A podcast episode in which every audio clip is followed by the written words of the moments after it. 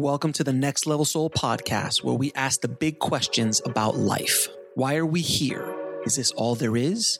What is my soul's mission? We attempt to answer those questions and more by bringing you raw and inspiring conversations with some of the most fascinating and thought provoking guests on the planet today. I am your host, Alex Ferrari. Disclaimer the views and opinions expressed in this podcast are those of the guest and do not necessarily reflect the views or positions of the show, its host, or any of the companies they represent. I was 21 and it was my senior year. I was a few weeks away from graduation and uh, literally the Austin 10K was the morning of my accident. So I was going to run and I'd been running really hard uh, trying to train for this and and having a little bit of fun with it. So I was in great physical shape, which I think probably saved me on some level. I uh, had a head-on collision, and uh, I'll never know if it was my fault. I think the other guy must have jumped the gun, or at least didn't slow down and rolled through the intersection pretty fast, and it was curved, and we hit each other almost head-on in a little bit of a curve. Luckily, he was in a suburban and didn't get hurt very badly. I was in this small Honda Civic, an older model, and it just crunched up. In fact, later I look back at death reports of 60 miles an hour and faster, and most said instant death. So I was in bad shape. I had a lot of internal injuries. My back was broken in three places. I was slumped over to one side, screaming out the window at this intersection, Lamar and Guadalupe, if you know Austin. And three cars passed by without stopping and it was sunday morning and i know one of them was going to church and I, I, was like i hope they're calling when they get somewhere. This is terrible. And then a nurse stopped. Her and her boyfriend called for the ambulance and she stayed with me and said don't move. And then they loaded me into the ambulance. I waited 17 18 hours until i went into surgery. So there was a a shortage of neurosurgeons and I didn't have health insurance. So I was waiting for someone to take my case. And I had a lot of time to think and cry. And I'd lost feeling in one leg. And before I went into the operating room, I gave this kind of half hearted prayer like, oh God, if there's a God, please help me. I've got to walk. You know, I don't, I don't want to live this way. And I went into surgery and then my life changed dramatically during that surgery. This is when the near death experience happened. And it was nothing like a dream, Alex. The only thing I can say is the minute I was outside of my body, I was so at peace. I just knew that the consciousness that I was experiencing was far greater than what I experienced in the body that I suddenly just understood so much more. I felt more awake in a sense, just more alert. So I could see with this 360 degree vision, I could see the whole operating room. I looked down at my body, didn't feel any connection really to the body other than that's where I was. I didn't feel this the way we're in the body right now, you know, it's us. And yet in that realm, nah, it was no longer me. it was just this thing bleeding out on the table. And I was what continued on, my soul, my spirit, who I am. And when I looked up at the surgeons, I saw that there were these light beings behind them. And that's that's why I called my book Angels in the OR. It's not really a religious book. And I think sometimes people who are highly religious are very turned off by my book because it's really just a near death experience and then a story of of the awakening that that ushered in and the changes that it ushered in but these light beings were enormous like eight feet tall and they sent this healing light energy through the doctors through their hands into my body I felt very much at peace that they knew what they were doing, that they were higher beings, so to speak. Mm. They were highly intelligent and they communicated with telepathy with me. So this whole time I was at peace. I knew what was going on. I understood this realm because of their energetic help. And then the monitor flatlined. And I remember thinking, oh, well, the angels just told me I'm going to walk and run. So I'm coming back to this body. That means they have to revive it.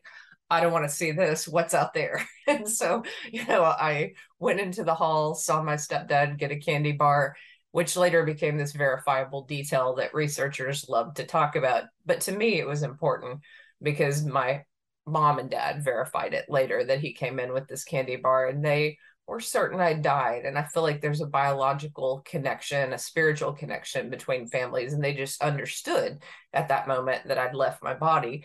And they were on the floor praying, crying, you know, asking that I live. And that was the very moment I was dying and, and, going out into the stars and feeling this oneness with everyone I'd ever met in Austin. I just felt like every barista, every person who'd hand me a bagel, you know, like they were my friend, and every person I'd seen in class, my professors, everyone I'd passed on the drag. I was just like, I love you all. Have a great life. You know, I'm going on. And the further I got away from my body, the more I didn't want to come back. So I started feeling these downloads as we call them today, the way it looked to me was just light coming towards me and filtering into my consciousness. And I would hear actual words like, love is all that matters. It's all that you take with you when you leave. Remind them to go to nature. Remind them to be kind to one another. Here's a moment in your life where you could have done better. And so I started seeing these life reviews. And better was uh, being more connected to others, not being judgmental that was where I was off track. You know, I was met with much judgment as a kid, and I met others with a different kind of judgment. you know, it doesn't make it right, you know, but mm-hmm. that's that's how it all begins. And so I considered myself an intellectual, and so I looked down on people who weren't in college or weren't doing the same things I was doing, and I saw how silly that was. That they were great people, and here I was not looking at the heart; I was looking at outward things, and I realized, oh, you have to look at the heart and soul of people to know who they are. And I want to show my heart and soul, and I want to always look for that in people. And and then I transitioned into this realm, which most people imagine heaven to be like, you know, rolling green hills and you know, beautiful skies, and there was no death. Everything was just alive. You know how you look at nature and sometimes the grass is dead and you know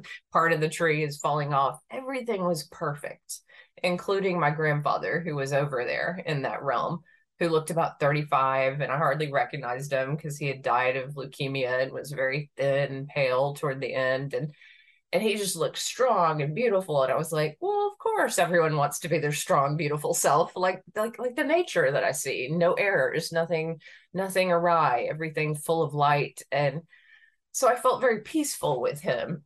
And at some point though he we, we spent some time interacting, but he turned towards me and said, Do you want to go on?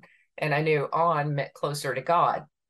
And I was like, Yes. And my soul just like leapt forward.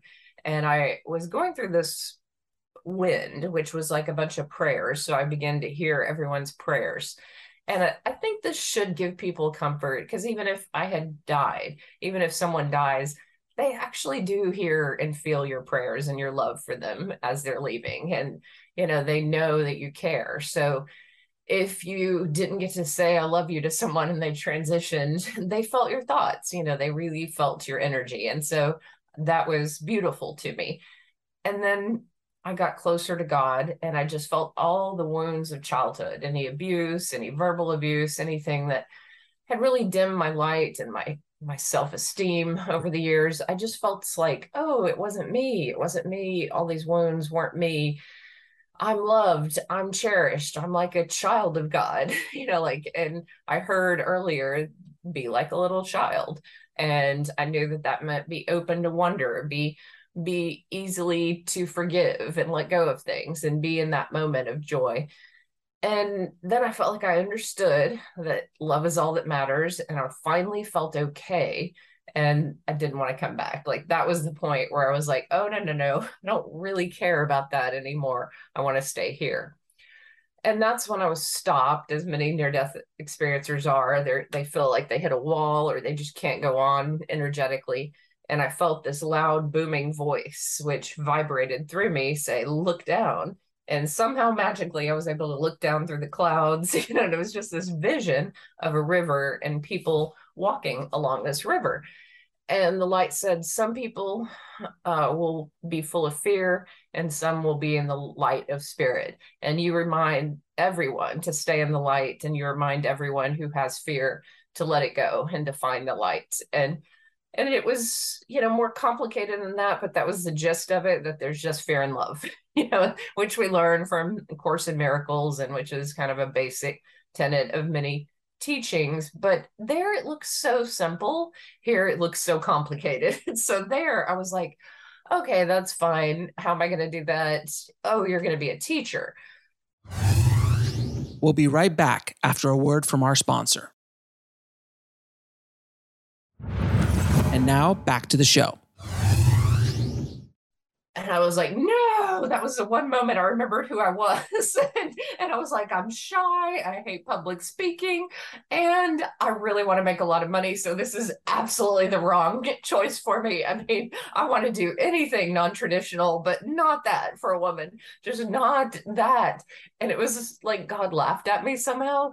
And I felt my whole soul kind of hurled almost like a softball or something like i was crunched up into a softball and thrown back into my body.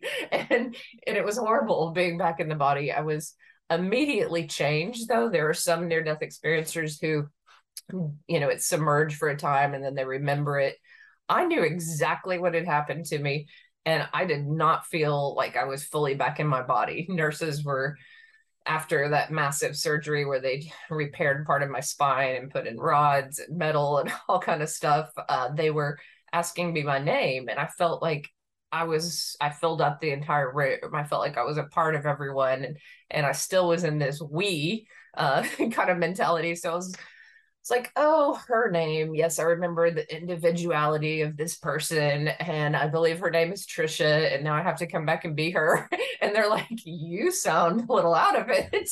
You're going to need another blood transfusion. And I was like, mm, uh, my name is Tricia. I'm, I'm okay.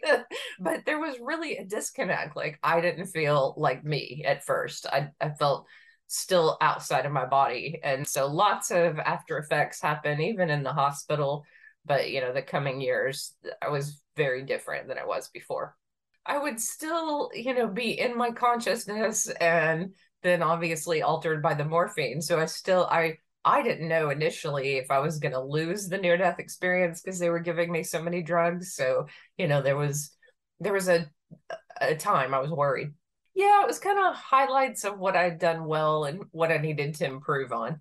And so what I'd done well was like playing in nature and being kind to animals. Like I saw a lot of childhood moments where I was really just in alignment with God and peace and joy and happiness.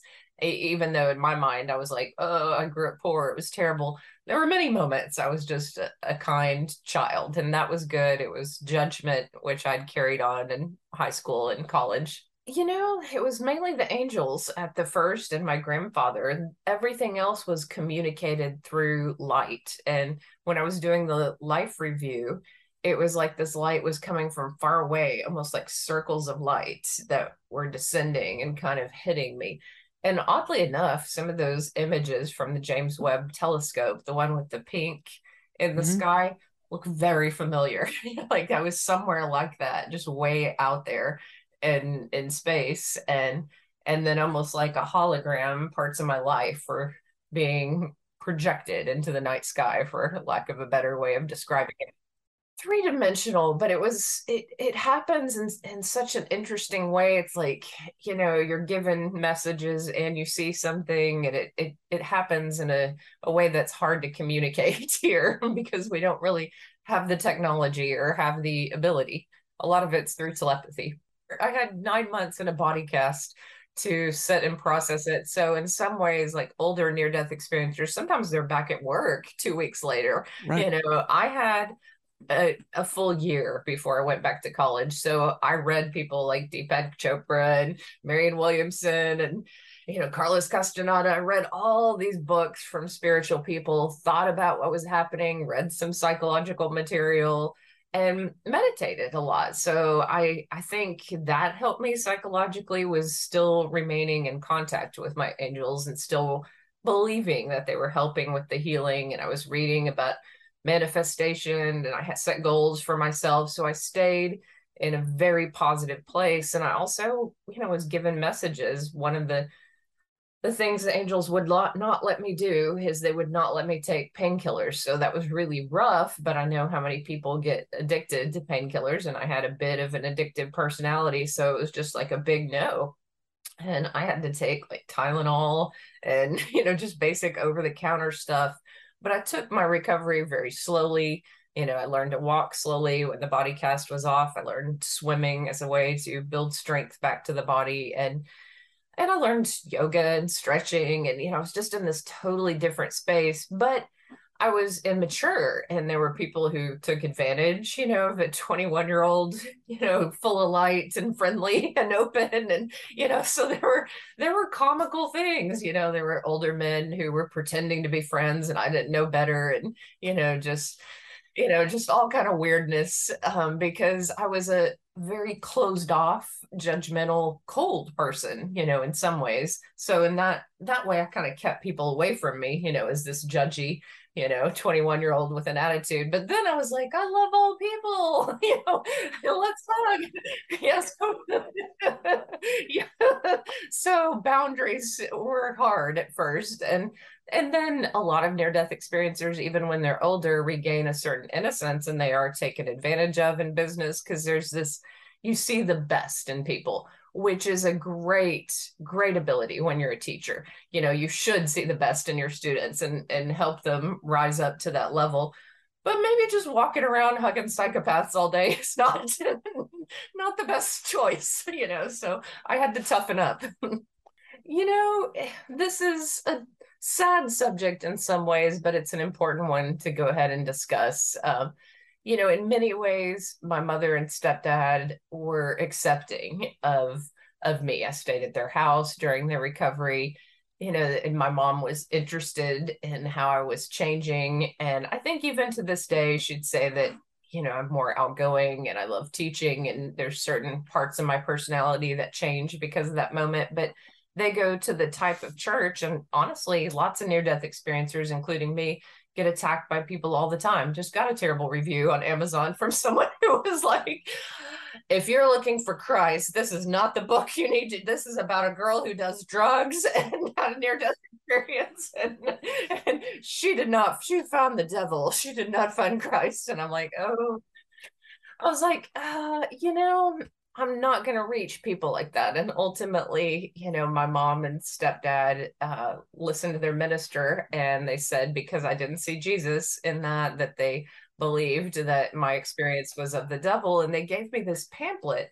And the pamphlet like burst with fear and anger. And I couldn't even hold the energy of the pamphlet. I was like, oh, and it was all these stories about near death experiencers. One was about this woman who left her Baptist minister husband after her NDE. And they were like, see, it causes divorce. It causes people to lose touch with their families. It causes some people to have, you know, to commit suicide. And I was like, no, no, that woman just had an awakening and she saw life differently from her husband. She was happy. She left him. He was he was judgmental. And I was like, I used to be judgmental. Now you're being judgmental. Let's just know we're all loved. And it just it didn't really work out that way, you know. So it's it's been tough. Really, the people who accepted it the most were kind of acquaintances who were spiritual. Like they were the ones who you know, I had a Reiki worker neighbor and he was really great. And his roommate was spiritual and open, and they became my new friends.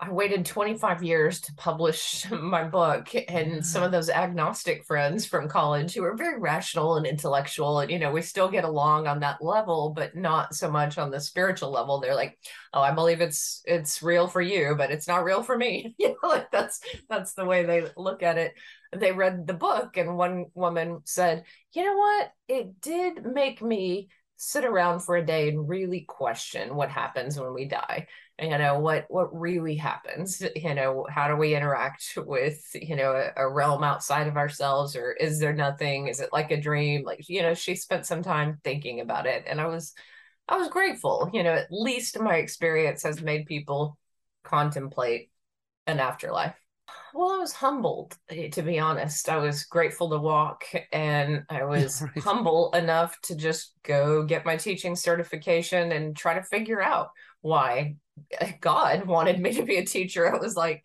uh, what's going to happen? And then it all made sense. I prayed in the bathroom before my first class.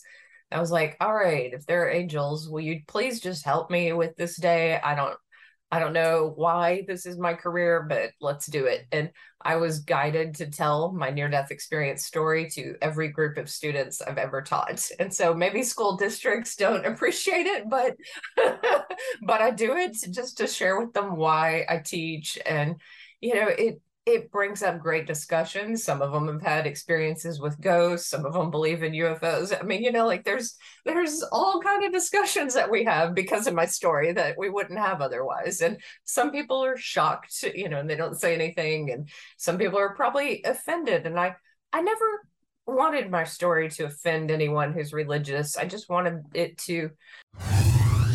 We'll be right back after a word from our sponsor. And now back to the show. I guess open their minds to the possibility that, you know, I heard some messages that could have been from Jesus be like a little child, love is all that matters and all that we take with us. That that consciousness of love can be many different things that that meets us in different places and that I had the experience I needed to have and that they might have the experience they need to have with the afterlife but there's great compassion and mercy.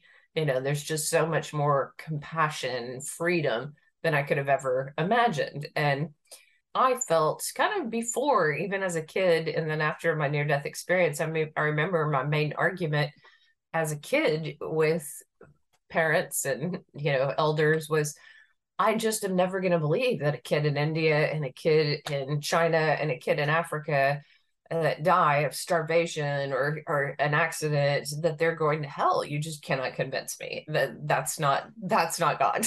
Like and and the religious answers seemed really silly. Like well maybe a missionary just talked briefly about jesus to the kid and so the kid's okay. And i'm like that that can't be correct.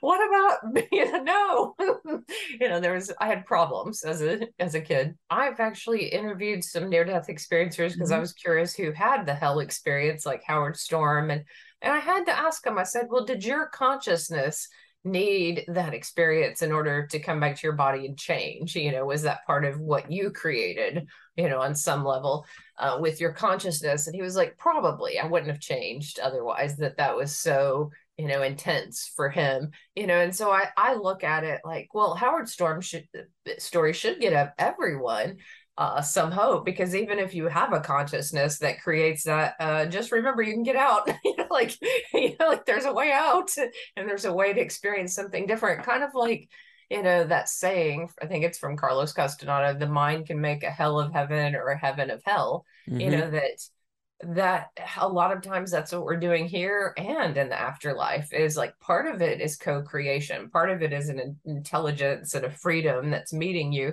but it's partly your individual individuality. It's like you become one with everything but you still remain you. You feel this energy of of a greater creation but you still remain you your individual soul. I've been able to partner with Mindvalley to present you guys free master classes between 60 and 90 minutes covering mind, body, soul, relationships, and conscious entrepreneurship. Taught by spiritual masters, yogis, spiritual thought leaders, and best selling authors. Just head over to nextlevelsoul.com forward slash free.